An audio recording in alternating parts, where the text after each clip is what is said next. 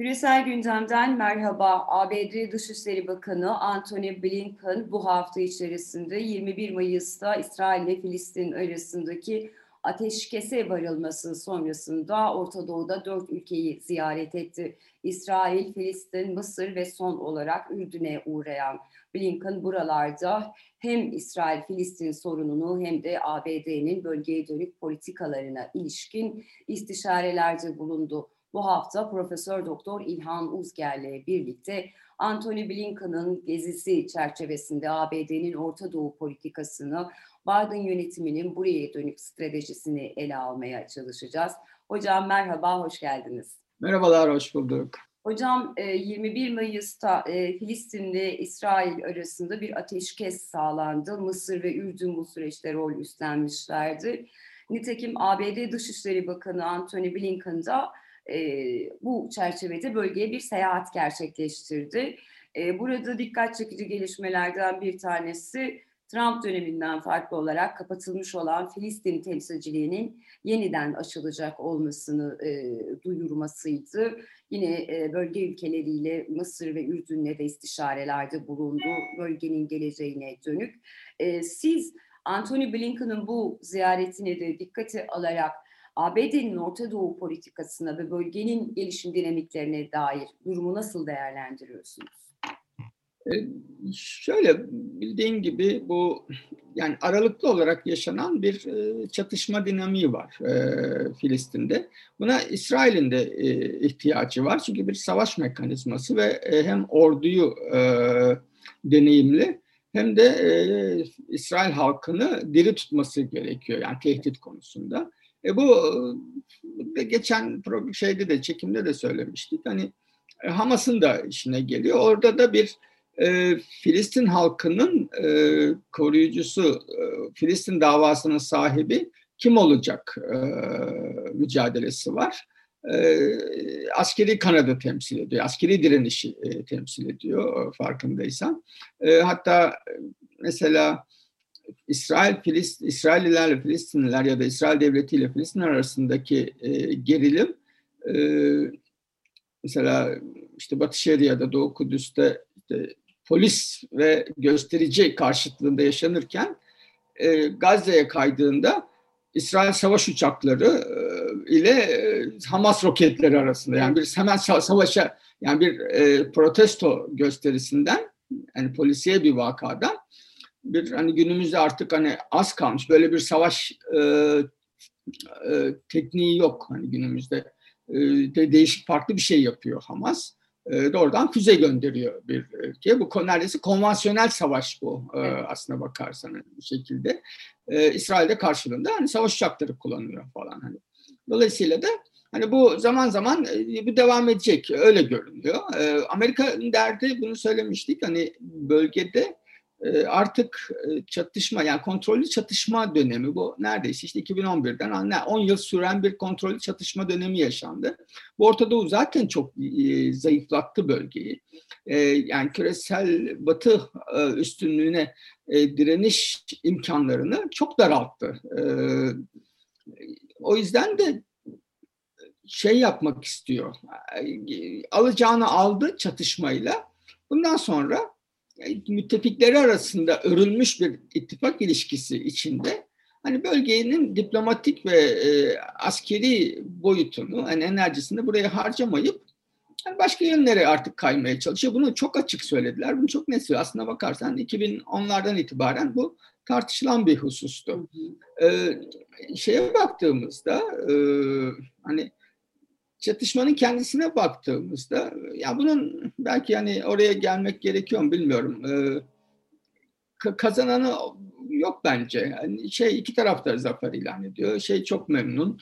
E, Hamas her her çatışmadan e, memnun ayrılıyor. galip değil, e, memnun ayrılıyor. Bu şeyi de Filistin hareketi içindeki sıkışmayı da gösteriyor. Yani İslamcı kanatla işbirlikçi kanat arasında sıkıştı hani Filistin davası eğer hala böyle bir dava kaldıysa. Amerika'nın da tam böyle hani Hamas'ı biraz baskılayalım.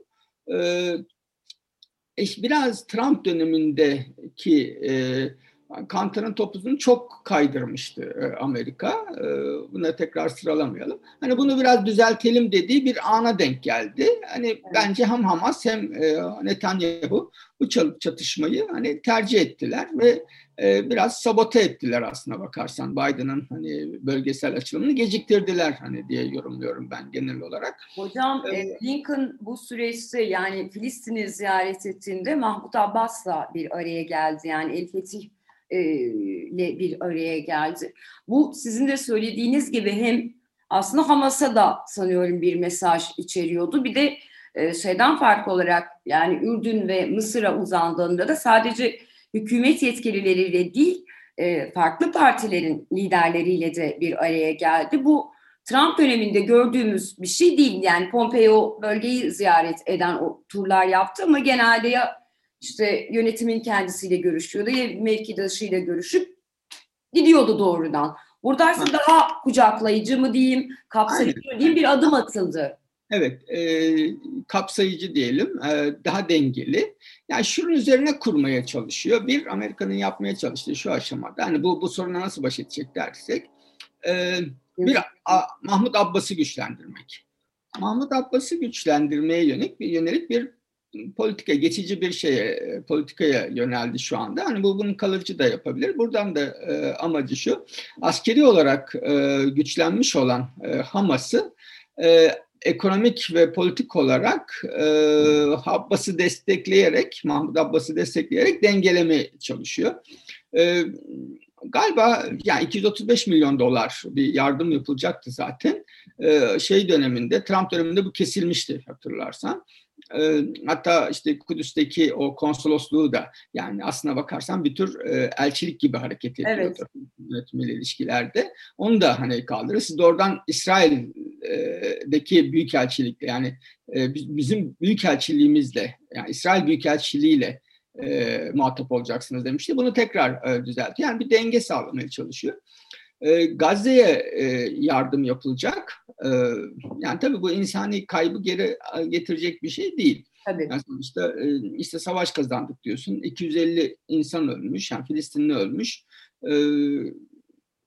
bin civarında hani bina, iş yeri, ev yakılıp yıkılmış. Bunu şeye benzetiyorum. Yani e, biri çelik iki insan arasındaki düello. Yani birinde çelik yelek var. Siz ateş ediyorsunuz. Ona bir şey olmuyor. Ya da çok az hasar veriyorsunuz ama siz sürekli şey maruz kalıyorsunuz. Hani delik deşik oluyorsunuz. Ondan sonra biz bu savaşı kazandık diyorsunuz. Hani bu da bir mantık. Hani İsrail gibi bir savaş makinesini kıstırılmış bir bölgedeki bir şey. Hani bir örgüt neredeyse. Hani e, hani zorlayabiliyor falan. E, ama sonuçta dediğim gibi çok büyük kayıplar oldu Gazze'de. Beklemiyordu Gazze halkı da bunu. Tabii, şeyi travmalar kaldı insanlara. Evet. Yani ölüm ve yaralıların yani. dışında ciddi travmalar bırakıyor aynı zamanda bu saldırılar. Bence de oldu. Hani şeyi de yardımın ekonomik yardımı da doğrudan Hamas'a değil hatta hiç Hamas'ın eline değmeyecek şekilde yapması koşuluyla veriliyor ve Abbas'a veriliyor bu ve Abbas dağıtıyor. Yani Mahmut Abbas yani Filistin yönetimi dağıtsın istiyorlar. Dolayısıyla Hamas'ı bypass ederek yani onu onu biraz güçlendirmeye çalışıyorlar. İkincisi de sürekli vurgu şu hani bir iki devletli çözüm diyor Amerika ama e, vurgu şu tabii ki e, eşit yaşam yani daha eşit özgürlük yani eşit e, şey refah ve eşit güvenlik diyor. Şimdi bu, bu çok kullanılan bir dil değildi. Yani hem İsrailler hem Filistinliler için bunu. Ve benim tahminim hani şunu yapmaya çalışıyorlar. Ee, biraz nasıl söyleyeyim hani rüşvet vererek yani iktisadi koşullarını ya hayat standartını yükselterek entegre etmek istiyorlar ve e, şey sorun çıkarmama. Yani bakıyorlar burada hakikaten şey yani Gazze çok kötü durumda hani iktisadi olarak hani işsizlik yüzde 45 falan Gazze'de.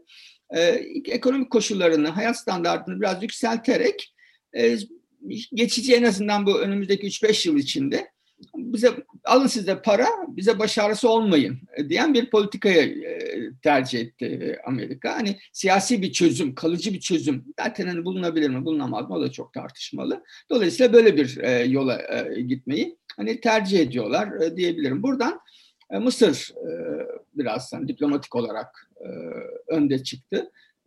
Arabuluculuğu Mısır yürüttü. Hala şeyde Hani Mısırlı heyetler Filistin ve İsrail yetkililerle görüşüyorlar. Hamas'la da görüşüyorlar ve e, şeyi kalıcı hale getirmek istiyorlar e, ateşkesi. E, çünkü işte, biliyorsunuz her ateşkes e, hani özellikle ilk günlerinde bozulma hani e, riskini. Daha önce de söylemiştiniz. Evet. Bozulmak için yapılıyor neredeyse. Delinmek evet. için ya da. Evet. E, o yüzden de kalıcı hale getirmek istiyorlar ateşkesi ve Mısırlı yetkililer burada Mısır Arap dünyasındaki ve Filistin e, meselesindeki hani bir tür liderlik pozisyonunu e, şey yaptı, biraz güçlendirerek e, çıktı. Sisi buradan. Yani kötü bir şey tabii. insan ölümü üzerinden söylüyoruz bunu ama hani siyasi analiz yaparken hani bu tür ifadeleri bazen e, kullanmak e, gerekiyor. E, konunun tabii Türkiye boyutu var. Evet hocam ben de onu sormak istiyordum. Aslında Türkiye taraflar arasında e, çatışma başladığında eşitsiz bir denklem tabii ki bahsettiğimiz çatışma ama e, ümmeti bizi e, hareket etmemizi bekliyor dedi. Tweetler atıldı, temaslarda bulunduğu söylenildi ama öncelikle ateşkesi sağlayan iki bölge ülkesiydi. En önde olan da Mısır'da zaten. Her iki aktörle de görüşmelerini sürdürdü ve e, kolaylaştırıcısı oldu e, bu sürecin. Oysa biliyoruz ki daha önce Türkiye aslında kendini böyle tanımlamaya çalışıyordu. Yani e, bir nevi ara bulucu ülke konumunda olmaya gayret ediyordu.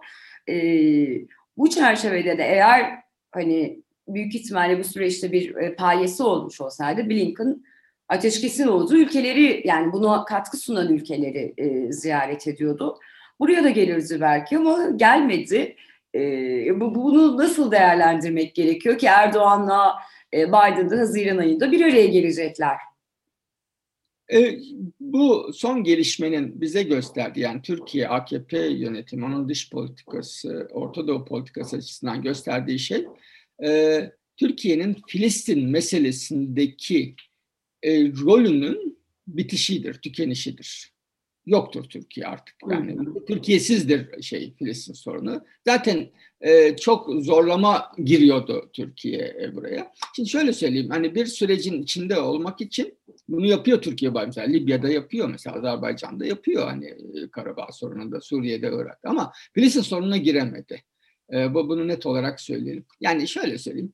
Ya savaş yaparsınız ya barış yaparsınız. Yani savaş yapamıyor, yapamıyor. Yani Gazze ile beraber savaşır mı? Gazze'ye askeri yardım yapamıyor Türkiye. E barış yapıyor mu? Hayır barış da yapamıyor. Yani siz yoksunuz o zaman. Asker, e, ekonomik yardım bile çok e, sınırlı Türkiye'nin.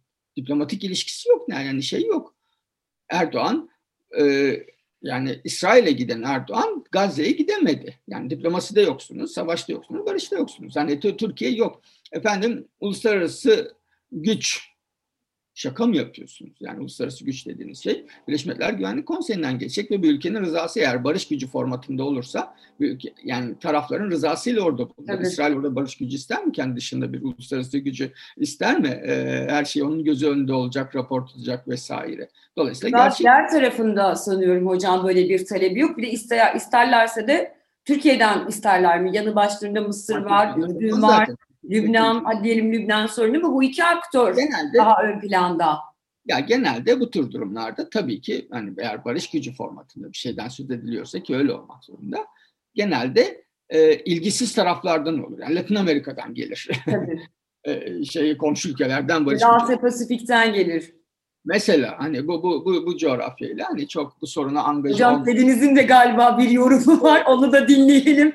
Fikirlerini paylaşmak isterse. Evet. E, dolayısıyla da hani bunu ya ümmet bizden şey bekliyor falan. Bu kendi kendi kendin kendin çal kendin oyna tarzında açıklamalar bunlar. Daha çok aslında dışarıya değil içeriye yönelik ve şeyin bitişidir bu.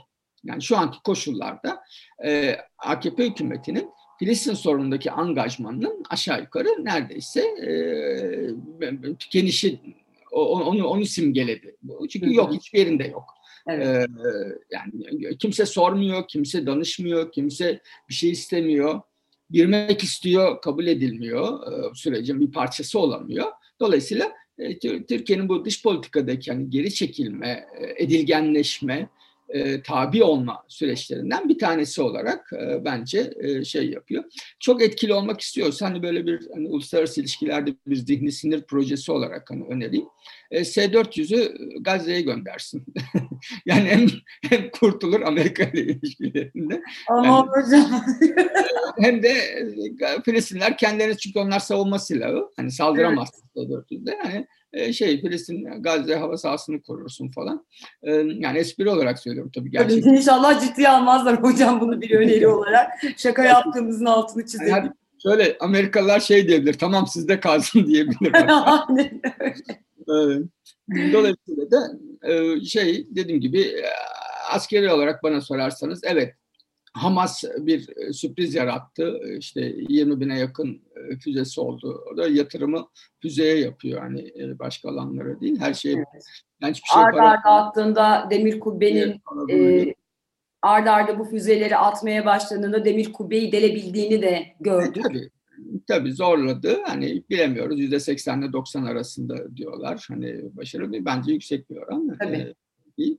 Ee, ama dediğim gibi sonuçta kay kaybeden bu Filistin halkı. Hani iki, iki kanadında da Filistin halkı. Ee, şey fena gitmiyordu. Yani birleşme e, şeyleri görüşmeleri falan yapılıyordu. Dediğim gibi hani şeyde çok ciddi bir liderlik sorunu var hani Filistin yönetiminde. Ee, Hamas'ta da ciddi bir ideolojik e, sorun var. Bu ikisi arasında. Haydi de Netanyahu gibi şu an kendini konsolide etmeye çalışan ve bunu Filistin üzerinden o milliyetçi kitleyi harekete geçirmeye çalışan bir isim var maalesef. Aynen. Aynen. Dolayısıyla bölge bunun hani Filistin sorunu bunların kurbanı oldu diyelim. Anladım. Çok teşekkür ederim hocam. Çok toparlayıcı oldu. Hem ne olduğunu hem Türkiye'nin durumunu e, izah ettiniz. Ağzınıza sağlık. Teşekkür ederim. Sağ olun. Profesör Doktor İlhan Uzger ile birlikte ABD Dışişleri Bakanı Antony Blinken'ın ziyaret etmiş olduğu Orta Doğu'daki merkezler üzerinden hem İsrail-Filistin sorununu hem ABD'nin bölgeye dönük politikalarındaki değişim ve dönüşümü vermiş olduğu sinyalleri hem de Türkiye dış politikasının bölge için e, ne anlama geldiğini, Türkiye'nin durumunu bu sorundan nasıl dışlandığını ele almaya çalıştık. Bizi izlediğiniz ve dinlediğiniz için çok teşekkür ederiz. Hoşçakalın.